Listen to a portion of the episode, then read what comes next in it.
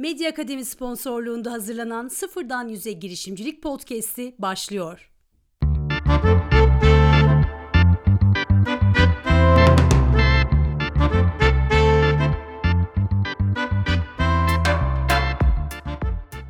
Merhabalar ben Okan Yüksel. Sıfırdan Yüze Girişimcilik Podcast'inin ikinci bölümüyle karşınızdayız. Bugün konumuz kendi işinin patronu olmak, bunun iyi ve kötü yanları. Geçtiğimiz bölümlerde istifa etmek üzerinde durmuştuk. İstifa pek çok girişimin aslında başlama noktası. Çünkü bir girişime başlamadan önce kurumsal hayattan bir şekilde ayrılıp kendi yolumuzu çizmemiz gerekiyor genellikle. Bunun alternatifleri olmakla birlikte eğer işinize ciddi olarak bakıyorsanız muhtemelen kendi işinizden ayrılıp tüm yoğunluğunuzu kuracağınız girişime ayırmanız gerekiyor. Burada ikinci aşamadaysa hani istifa sonrasında evinize döndünüz, evde ne yapacaksınız? Ee, bir planınız varsa zaten bir şirket kurmanız gerekiyor. Türkiye'deki yasal mevzuat gereğince vergi mükellefi olarak bir şeyler yapabilirsiniz. Bu kapsamda da e, iyi bir muhasebeci bulup yaklaşık 2-3 bin liralık bir bütçe ve yasal bir adresle şirketinizin resmi kurulumunu yapıyorsunuz. Bunu yaptığınız anda hemen bir genel müdür ya da CEO ünvanınız oluyor. Tabii işler o kadar gerçek hayatta kolay değil. Şöyle değil hani o ünvanı alıyorsunuz doğal olarak ama burada genel müdür ya da CEO ünvanının büyüklüğü sizin kuracağınız girişimin büyümesiyle orantılı şekilde büyüyor.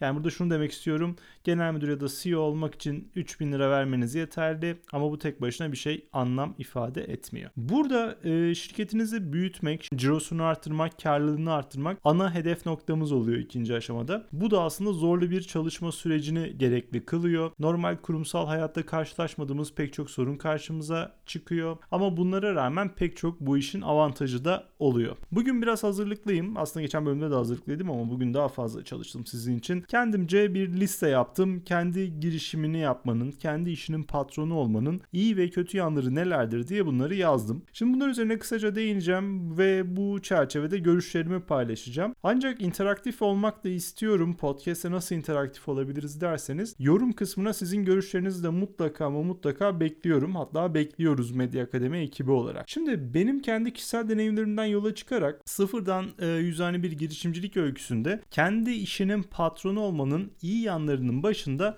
şu var kendini, fikirlerini gerçekleştirme potansiyeli. Bu aşamada kendi girişiminizi yaptıktan sonra yaptığınız her iyi şey size ait oluyor.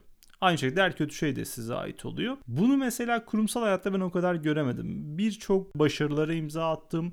Yani bunu ekibimle de yaptığım oldu. Kendi bireysel girişimlerimle yaptığım da oldu ve ne ben ne de ekibim bu başarılarımızdan dolayı ödüllendirilmedik. Burada sebep çoğu zaman işte iç kurumsal yapılar, iç çekişmeler oldu. Mesela olaydan hiç haberi olmayan birisi ya da olaya hiç emek vermeyen birisi e, burada takdiri alan kişi olabildi. Bu tür şeyler mesela kendi girişiminizde yok. Ne başarı yaparsanız, ne başarı sağlarsanız bunlar tamamen sizin artı hanenize yazılıyor. Bu da özellikle çalışkan bir isimseniz ya da bir proje için azimle çalışıyorsanız çok çok tatmin edici bir şey. Zaten burada girişimci olmanın iyi yanlarında ikinci sırada ise başarma ve hayata geçirme duygusu var. Bu duyguyu ancak girişiminizle sağlayabiliyorsunuz. Yani özel kendi girişiminizde bir şeyler başardığınız zaman bir şirketteki bir projedeki başarıdan çok daha fazla tatmin duygusu e, elde ediyorsunuz. Mesela örnek olarak Medya Akademi'yi verebilirim. Mesela Medya Akademi bizim sıfırdan var ettiğimiz bir kurum ve biz Medya Akademi'de işte Türkiye'de dijital pazarlama ve e, e-ticaret gibi alanlarda eğitim danışmanlık veriyoruz ve aslında podcast'te de değindiğim gibi kendi zihnimdeki kendi eğitim kurumumu ya da işte kendi üniversitemi kurma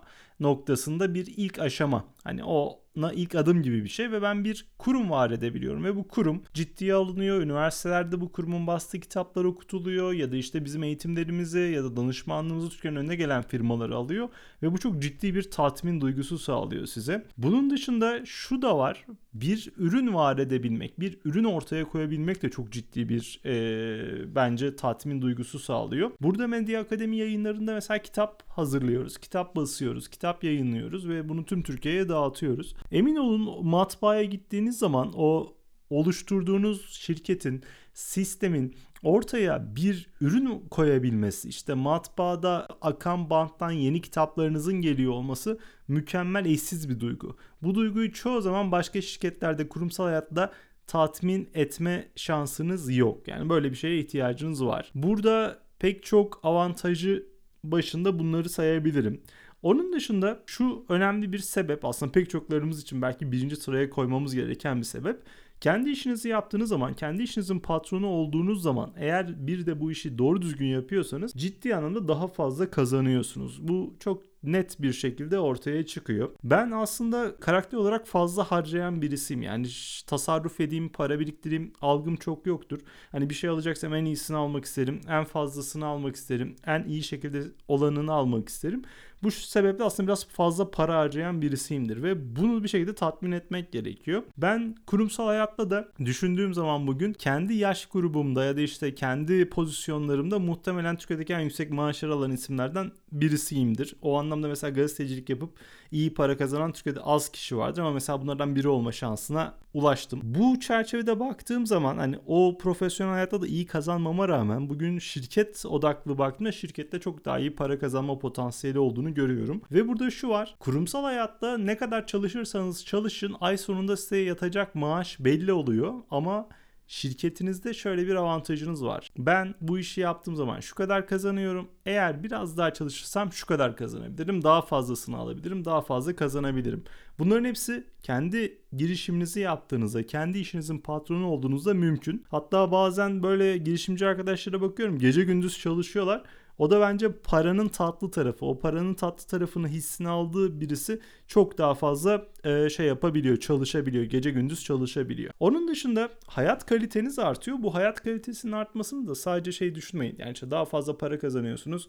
Daha iyi bir arabaya biniyorsunuz ya da daha iyi bir e, mesela benim için dolma kalem önemli bir şey. Hani şu kadarlık bir dolma kalem kullanıyor olmak benim mutlu olmamı sağlayabilir ya da işte daha iyi bir ayakkabı alabiliyor olmak ya da işte daha iyi bir bilgisayara daha iyi bir herhangi bir telefona sahip oluyor olmak bir şekilde hayat kalitenizi arttırıyor ama bu demek istediğim şey değil. Burada mesela kendi hayatınızı şekillendirebiliyorsunuz. Hobilerinize zaman ayırabiliyorsunuz. Programınızı kendiniz yapabiliyorsunuz. Programınızı kendinizin yapabiliyor olması mükemmel bir güç. Mesela ben ilginç bir şekilde çocukluktan beri hep şey derdim. Yani insanın haftada 7 günü var ve bu 7 günden birisini kendisine ayırması gerekiyor. Mesela ben de Pazar günlerini hep kendime ayırmak istemişimdir. Pazar günü asla iş yapmak istememişimdir. Ama çalıştığım şirketlerde böyle bir imkanım olmuyor. Çünkü senin çalışacağın saati günü bile çoğu zaman işte amirin ya da işte patronun belirliyor. Böyle bir durumda da ister istemez onlara uymak zorunda kalıyorsun. Ama kendi işinin patronu olduğunda kendi sınırlarını çizebiliyorsun. Bu çok ciddi bir avantaj. Onun dışında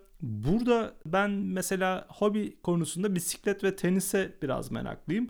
Mesela bisiklet turları yapmak kurumsal hayatta zor mesela. 4 gün sürecek bir tur yapacaksınız örneğin. Eğer kurumsal hayatta izninizden kullanmazsanız işte 2 hafta sonumu birleştireyim de onu şöyle yapayım deme şansınız çoğu zaman olmuyor. Ama kendi şirketiniz olduğu zaman işte hafta sonunda çalışırım, şu gün çalışırım, onu böyle telafi ederim deyip kendi programınızı yapıp istediğiniz gibi bir turunuzu atabiliyorsunuz. Uluslararası tura bile çıkabiliyorsunuz. Yani bu anlamda çok ciddi bir avantaj sağlıyor. Sonrasında bizim için en önemli şeylerden birisi bence Türkiye'de iş ilişkileri gelişmemiş ne yazık ki. Onu çok kurumsal hayatta görüyordum. Kimseden emir ve direktif almak zorunda kalmıyorsunuz. Ve burada da şöyle bir şey var. Yani idareciler sizde öyle oldu mu bilmiyorum ama benim çalıştığım yani neresi hariç mesela Olay TV ve El Cezire hariç çalıştığım çoğu kurumda amirlerimin yetkinliği yoktu. Ve onların yetkinliği olmaması sebebiyle bana çoğu zaman aptalca ve gereksiz gelen işler yapmak zorunda kaldım. Bu sizi gelişmenizi engelliyor. Bu sizin e, demoralize olmanızı sağlıyor ve bunlarla uğraşmak e, gerçekten zaman kaybı oluyor. Özel bir e, şirkette de olsanız, kamuda da olsanız ne yazık ki bu çoğu zaman değişmiyor. Bir de aptalca ayak oyunlarından artık kopuyorsunuz. Kendi işiniz olduğu zaman işte iş arkadaşlarınız arasında yetersiz kişiler olabilir. Bu yetersiz kişilerin aptalca ayak oyunlarıyla uğraşmıyorsunuz. Ya da en kötüsü eğer amirinizin yetkinliği, bilgi düzeyi, deneyimi sizden az ise o sizinle uğraşıyor genellikle. Bu tür şeyleri de hayatınızdan atıyorsunuz. Yani bu benim çok yorulduğum bir şeydi. Amiriniz ya da sizin üstünüzdeki pozisyondaki kişi eğer kendi yerini garanti hissetmiyorsa, sizi rakip olarak görüyorsa ciddi şekilde problem çıkıyor ve bu problemle uğraşmak e, zor olabiliyor. Bir de benim gibi eğer karakteriniz alttan almaya müsait değilse ciddi şekilde kriz yaşıyorsunuz. En güzeli işte kendi şirketinizi kurduğunuz zaman tüm bu aptalca münasebetlerden vesaire sıyrılıyorsunuz. iş ne diyorsunuz? O işi en iyi şekilde yapmaya çalışıyorsunuz ve eğer biraz da bilgi düzeyiniz iyiyse şirket yönetmeyi biliyorsanız bunun çok güzel maddi olarak geri dönüşlerini alıyorsunuz. Bir de kendi şirketinizi yönetiyor olmak bu tabii kötü bir yan olarak da görülebilir ama size sürekli yeni bir şeyler öğrenmeye zorluyor. Mesela ben şirketi kurduğumda finansman nedir bilmiyordum. Yönetim organizasyon nedir bilmiyordum. Maliye muhasebe nedir bilmiyordum. Hukuk biliyordum belli ölçülerde ama mesela kendi alanımla ilgili detaylı bir hukuk çalışması yapmamıştım. Tüm bunları da öğrenmek zorunda kalıyorsunuz. Çünkü karar alıcı siz olduğunuz için şirketinizde tüm bu noktalara, tüm bu kurallara ya da tüm bu teorilere vakıf olmanız, bunları bilip bunları bunları bilip bunlar üzerinden yol almanız gerekiyor. İyi yanlardan devam edecek olursam şu ana kadar genelde iyi yanları size sıraladım. Kendinizi kanıtlama şansı sunuyor. Yani ben liberal görüşe sahip birisiyim. Pek çokları sevmeyecektir ama kapitalizmi e, aslında savunan da birisiyim. Çünkü iyi çalışan kapitalist bir sistem çoğu diğer sistemden çok daha başarılıdır. İlginç yine bazı arkadaşlar gelecek ama kapitalist sistem oldukça da adildir. Nasıl adildir? Şöyle para her zaman hak edene gider. Eğer sistem adil kapitalist bir düzen ise. Nasıl?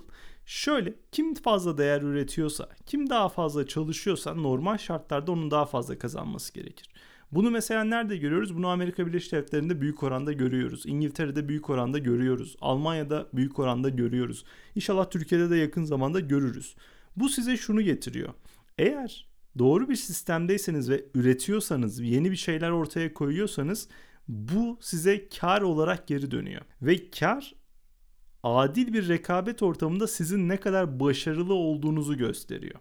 Yani benim algılarım mesela son 5 yılda o kadar çok değişti ki bugün bana deseniz ki mesela hani Okan hani dünyanın en büyük devletini yöneten devlet başkanı mı olmak istersin ya da işte Apple'ı yöneten adam mı olmak istersin? Ben direkt Apple'ı yöneten adam olmak isterim. Çünkü benim için o çok daha anlamlı. Çünkü çok daha adil şartlarda çok daha baktığınız zaman zeka gerektiren, bilgi gerektiren, donanım gerektiren bir şey. Hani en son Amerika Birleşik Devletleri Başkanı Biden'dan önce biliyorsunuz Trump'tı. Yani çok da aslında diğerlerini gerektiren bir şey değil. Bunun dışında bizim için hani iyi yanlarından devam edecek olursam büyük bir şey başarma duygusu her zaman beni mesela çok çekti. Adana'da ben doğdum büyüdüm. Mesela Adana'da sanayi güçlü bir şehir. Adana'nın sanayisi güçlü. Ve mesela okul çıkışlarına falan şey denk gelirdi. Bazen servisimiz bir fabrikanın önünden falan geçtiğinde fabrikada vardiya değişimine denk gelirdik ve bakardım yani onlarca yüzlerce otobüs dizilmiş ve fabrikadan işte işçileri taşıyor. Ve ben burada şey düşünürüm ya bu adam nasıl böyle bir organizasyon yapabiliyor ki yüzlerce kişiyi bir araya getirebiliyor, orada üretim yapabiliyor. Çok büyük bir şey bu. Yani bazen siz kendi ev ekonominizi yönetemezken binlerce kişinin çalıştığı bir e, işletmeyi kurup yönetmek elbette çok değerli görülüyor. Bunları başarma duygusu da benim için çok hep arzuladığım bir şeydi ve şunu çok net söyleyebilirim. Eğer bir iş yerinde maaş çalışansanız hayatınız boyunca böyle büyük bir organizasyon başarma şansınız olmayacak. Bu sebeple mutlaka hani bir şekilde girişimciliğe başlamanızı öneriyorum. Şu da önemli bir şey. Yani yitip gittiğinizde hani bu az önceki maddeyle de ilgili bir şey. Yani kendinizi kanıtlamak aslında ortaya koyduğunuz büyük yapılarla alakalı. Yani ger, geri ardınızda hangi şirket kaldı? Ardınızda ne bıraktınız? Bu da bence önemli bir nokta. Buna da değinmek gerekiyor. Bir de e, şu kavram var. Hani bu e, bölümün başında da değinmiştim. Yani işte Türkiye'de 3000 liraya şirket kuruyorsun.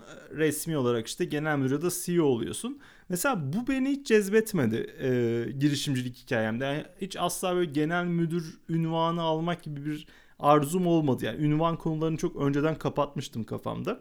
Burada beni en fazla etkileyen ve beklenmedik böyle beni mutlu eden şey şu oldu. Mesela esnaf dayanışması diye bir şey olduğunu fark ettim. Biz işte ilk ofisi Ankara'da Kavakdere'de açtık. Tunus Caddesi belki Ankaralı arkadaşlar varsa dinleyen bilirler. Ankara'nın merkezi bir yeri güzel de bir caddedir Tunus. Orada mesela şunu gördüm. Biz işte açtık, büyüdük, e, marka ilerledi. işte muhtemelen esnaflar da bizi fark etti. Ve belli bir şeyden sonra mesela kendi mahallemizin insanı ile tanışmaya başladık. İşte eczacım belli oldu, yemek yediğim yerler belli oldu. Onlar benim kim olduğunu biliyor, ben onların kim olduğunu biliyorum. Ve mesela cüzdanımı yanıma almayı unuttuğumda mesela yemek yediğim yerde hani hesabı sonra hallederim dediğim zaman adam hiçbir şey demiyordu. Yani hatta kendi bazen teklif edebiliyordu. Bunlar çok güzel şeyler. Ya bu bence biraz kader birliği, esnafın kader birliği oluyor. Bununla ilgili şunu da anlatayım. Bir gün arabayı park ettim. Park yasağı olan bir yere park ettim ne yazık ki. Ve orada ders anlatıyorum. Ders falan var. Dersler bitti falan. Akşam çıktım 10 falan. Ee, şeyleri gördüm. Arabaları gördüm. Tüm arabaları çekmiş polis. Bizim araba var. Ee, işte orada bir eczane vardı. Eczacının arabası var. Ee, ve işte bir iki esnafın daha arabası var. Ama her arabada şey sallanıyor. Ceza kağıdı sallanıyor. Ben de gittim ya dedim arabayı iyi ki çekmemişler falan dedim. Oradan birisi bana şey dedi mesela esnaflardan. Ya Okan Bey dedi hani bizim dedi caddede genelde esnafın arabası çekilmez. Hani cezayı keser geçerler. Hani diğerlerinin arabalarını çekip götürmüşler mesela.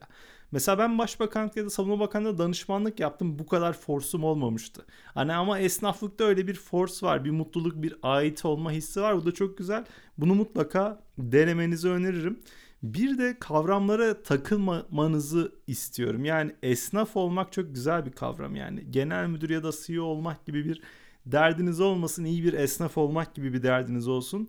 Çünkü aslında Türkiye ekonomisinin üreten gücü de onlar. Ben bugün Medya Akademi'de genellikle işte sanayi kuruluşlarıyla ya da COBİ'lerle çalışıyorum. Onlarla birlikteyim ama bir esnaf da bizden destek istediği zaman mutlulukla koşup destek oluyorum. Çünkü gerçekten ekonomi onların üzerinden dönüyor. Onlar ekonomiyi var ediyor Türkiye'de. Şimdi gelelim işin kötü yanlarına. Girişimcilik yaptık, kendi işimizin patronu olduk, hayatımızdan neler çalınacak? Aslında çalınan bir şey yok. Dediğim gibi bu bir karakter meselesi. Eğer siz girişimciliğe yatkın bir karakteriniz varsa zaten aksi çok da mümkün olmuyor. O yüzden buna dikkat etmenizi öneririm. Şimdi kötü yanları yine de e, işin usulüne uygun olması için sıralayalım. Şimdi mesai kavramınız yok. Gerçekten yok. 7-24 çalışıyorsunuz. Sürekli kafanız işle yoğruluyor. İşi ne yapacağım, iş ne olacak bunları düşünüyorsunuz. Onun dışında bu sizin sorumluluğunuzun artması anlamına geliyor. Mesela maaş ödemeniz gerekiyor, kira ödemeniz gerekiyor, muhasebe ücretini ödemeniz gerekiyor. Onun dışında aldığınız lisanslar varsa onu ödemeniz, kredileri ödemeniz. Bunların hepsi sizin sırtınızda bir yük. Hep düşünmeniz gerekiyor. Yani şu lüksünüz yok. Ya işte bu ay biraz daha az harcarım cebimde param kalır ya da işte biraz daha tasarruf ederim deme lüksünüz her zaman yok. Çünkü sabit giderleriniz zaten güçlü kalemler oluyor ve onları mecbur ödemek zorunda kalıyorsunuz. Onun dışında güzel ülkem ve diğer tüm devletlerin yaptığı vergi sistemleri ciddi şekilde vergi ödüyorsunuz. Yani devlet gerçekten karınıza ortak. Yani muhtasar, KDV, stopaj bunların hepsini ezberliyorsunuz ve çok çok iyi öğretiyor devlet size. Vergi, vergi, vergi. Çok ciddi vergi ödüyorsunuz. Bunu da kabul etmeniz gerekiyor. Mesela maaşı çalışırken hiç aklıma şey demek gelmezdi. Ben bir vergi mükellefiyim demek gelmezdi. Bugün mesela bir kamu çalışanıyla muhatap olurken direkt söylüyorum ben bir vergi mükellefiyim. Ayda bu kadar vergi ödüyorum diyorum. Çünkü az vergi ödemiyor Türkiye'deki girişimciler. Bu ciddi bir yapı. Zorluklarından birisi de öngörülemezlik ve yarın ne olacağını bilememek. Özellikle Türkiye gibi gelişmekte olan ülkelerde yarın ne olacağını çoğu zaman bilmiyoruz. Yani son yıllarda bir başımıza meteor düşmediği kaldı. Onun dışında her şeyi yaşadık Türkiye'de. Hatırlarsanız işte biz şirketi kurduğumuzda Ankara'da bombalı saldırılar oluyordu. Onun dışında işte 15 Temmuz darbe girişimleri oldu. Ondan sonra e, baktığımız zaman pandemi ve diğer alanlarda da birçok sorunla karşılaştık. Mesela ekonomik kriz çok ciddi bir etken oldu bizim şirketi kurduğumuz dönemde bizi zorlayan etkenlerden birisi oldu. Tüm bunlar ciddi şekilde sizi yoruyor ve yarın ne olacağını bilememek sizde biraz karamsarlık duygusu geliştirebiliyor. Bu sebeple buna alışın. Yani bunu çözemeyeceksiniz. Çünkü yarın ne olacağını hiçbir zaman bilemeyeceğiz. Özellikle de dediğim gibi Türkiye gibi gelişmekte olan ülkelerde. Burada Problemleri de bitecek sanmayın asla. Bu da kötü yanlardan birisi. Problemler her zaman hayatınızda olacak. Mesela ben öyle bir saf duyguya sahiptim eskiden. Diyordum ki hayatımın bir döneminde çok çalışacağım sonra tüm problemlerimi çözeceğim ve rahat bir hayatım olacak. Hiçbir zaman problemsiz bir hayatımız olmayacak. Ve şunu da söyleyeyim girişiminiz, işiniz ne kadar büyürse problemleriniz de o kadar büyüyecek. Ve şunu öğreneceksiniz. Belki bundan 5 yıl önce karşılaştığımda eyvah ben bu problemi çözemediğim dediğim problemler şu an benim için çok sıradan problemler haline gelmeye başladı. Hani bir problem geldiği zaman daha büyüğünü arıyorum daha ne var diye. Buna alışın problem çözeceksiniz. Problem çözmeyi öğrenmeniz gerekiyor. Ve bu problemler de bize ne yazık ki eğitim hayatımızda öğretilmeyen şeyler. Bize işte havuz problemleri, işçi problemleri öğretildi ama biz ezberledik. Adamlar bize formül verdi ve bu formüle göre bu soruyu çözeceksiniz dedi aptalca bir şekilde. Mesele o formülün olmaması gerçek hayatta. Formülü sizin bulmanız, sizin bunu çözmeniz gerekiyor. O formülleri bulmayı öğrenmemiz lazım. O çok önemli ve aslında biraz da zorlayıcı bir süreç. Yani ben kurumsal hayatımda şey hatırlamıyorum. İşte bu hafta şunu ne yapacağız diye gece uyuyamadığım bir gün hatırlayamıyorum ama kendi girişimimi yaptıktan sonra açıkçası uyuyamadığım geceler oldu. Onun dışında sizi zorla öğrenmeniz gereken şeyler oluyor. Az önce bunu olumlu ve iyi yan olarak söylemiştim. İşte finansman öğrenmeniz gerekiyor, maliye, hukuk, yönetim, organizasyon bunların hepsini öğrenmeniz gerekiyor. Eğer bunlara ilgili değilseniz bunlar da yorucu olabiliyor. Son olarak yaptığınız işi, yaptığınız her ürünü ve hizmeti çok iyi bilmek durumundasınız. Yani ben bunu çok çok gördüm ve özellikle başarılı olan işletmelerde, sanayi kuruluşlarında mesela genel müdür pozisyonundaki kişi işin her aşamasına hakim olmak zorunda. Bir anımı anlatayım. Biraz süremizi de aşıyoruz ama o kadar da yormayayım. 3 dakikanızı alacağım en fazla. Bir genel müdürle mesela bir toplantıdaydık. İşte genel müdür ve pazarlama direktörü oturuyor. Şirketin nasıl pazarlama stratejisini dijitalde kurarız bunu konuşuyoruz. Kapı çaldı, e, sekreteri geldi ve işte genel müdürün yanına bir ustabaşıyı getirdi. Ustabaşı üstübaşı yağ içinde ve genel müdüre şey anlat işte üretim bandı bir problem çıkmış onu nasıl çözeceğine ilgili soru soruyor. Ben de şaşırdım ya dedim genel müdür bununla ilgilenecek mi acaba ne yapacak falan. Ve adam benden izin istedi. Okan Bey hatta dedi gelin istiyorsanız siz de görün bandı. Birlikte inceleyelim. Gittik ve o genel müdür işte beyaz gömlekli e, hiç eline yağ değmemiş sandığın adam üzerinde yağ olan bir bandın içine girdi. Eline alet edevat aldı ve o sistemin nasıl kurulacağını, nasıl sorun olduğunu, nasıl çözüleceğini tek tek ekibine anlattı. Bunlar önemli şeyler. Yani burada yaptığınız için her aşamasını bilmezseniz çalışanlarınız yani abiyane tabirle sizi elinde oynatır. Hiçbir şeyden de haberiniz olmaz. O yüzden işinizi çok çok iyi öğrenmeniz lazım. Bir de Türkiye'de girişimciliğin kötü yanlarından biri iş yapma kültürlerimizde bazı hatalar, eksiklikler var. Bu ne demek? Şöyle mesela ben ilk faturamızı kestiğimde faturada bir tahsilat tarihi yazıyorsun ve karşıdaki firmanın o yazılan tarihte size ödeme yapmasını bekliyorsunuz ama çoğu zaman o tarihte ödeme yapılmıyor. Yani burada şunu da öğrenin, öğrenmemiz lazım. Ee, biz bir fatura kestiğimizde karşı tarafla bir sözleşme yaptığımızda orada bir tarih yazıyor olması çok da şey ifade etmiyor karşı taraf için. Burada ikili ilişkiler karşıyı tahsilata ikna etmek gerekiyor. Hani ben şu kadarlık iş yaptım ama bunun bu kadarını tahsil edebildim sözlerine alışmak gerekiyor girişimcilikte. Bir de ben girişim yaparken mesela pek çok diye aldığım kişiyle görüştüm ve onlardan Birisi Osman Gürkan'dı. Osman Bey benim daha önce kitaplarımı yayınlayan Sinemis yayınlarının, Nirvana yayınlarının sahibiydi. Mesela o bana şey demişti. Hani Okan Bey bak şirket kuracaksın bunun geri dönüşü asla yok demişti.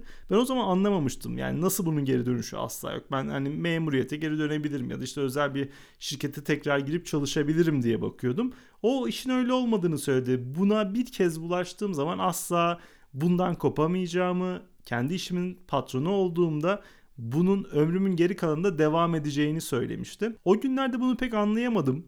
Bugün çok iyi anlıyorum. Yani gerçekten bugün bana şunu deseniz dahi Ey Okan bugün kazandığın ya da hayatın boyunca kazanacağın paranın 5 katı 10 katını sen kurumsal bir şirkette kazanacaksın. Ya bu şirkete gir deseniz muhtemelen girmem.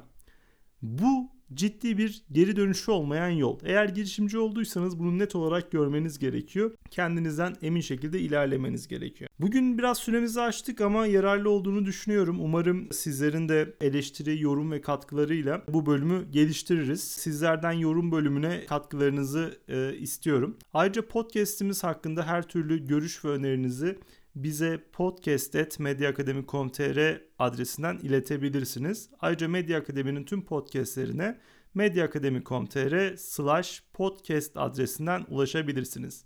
İlgili dinlediğiniz için teşekkür ederim. Gelecek bölümde görüşmek üzere.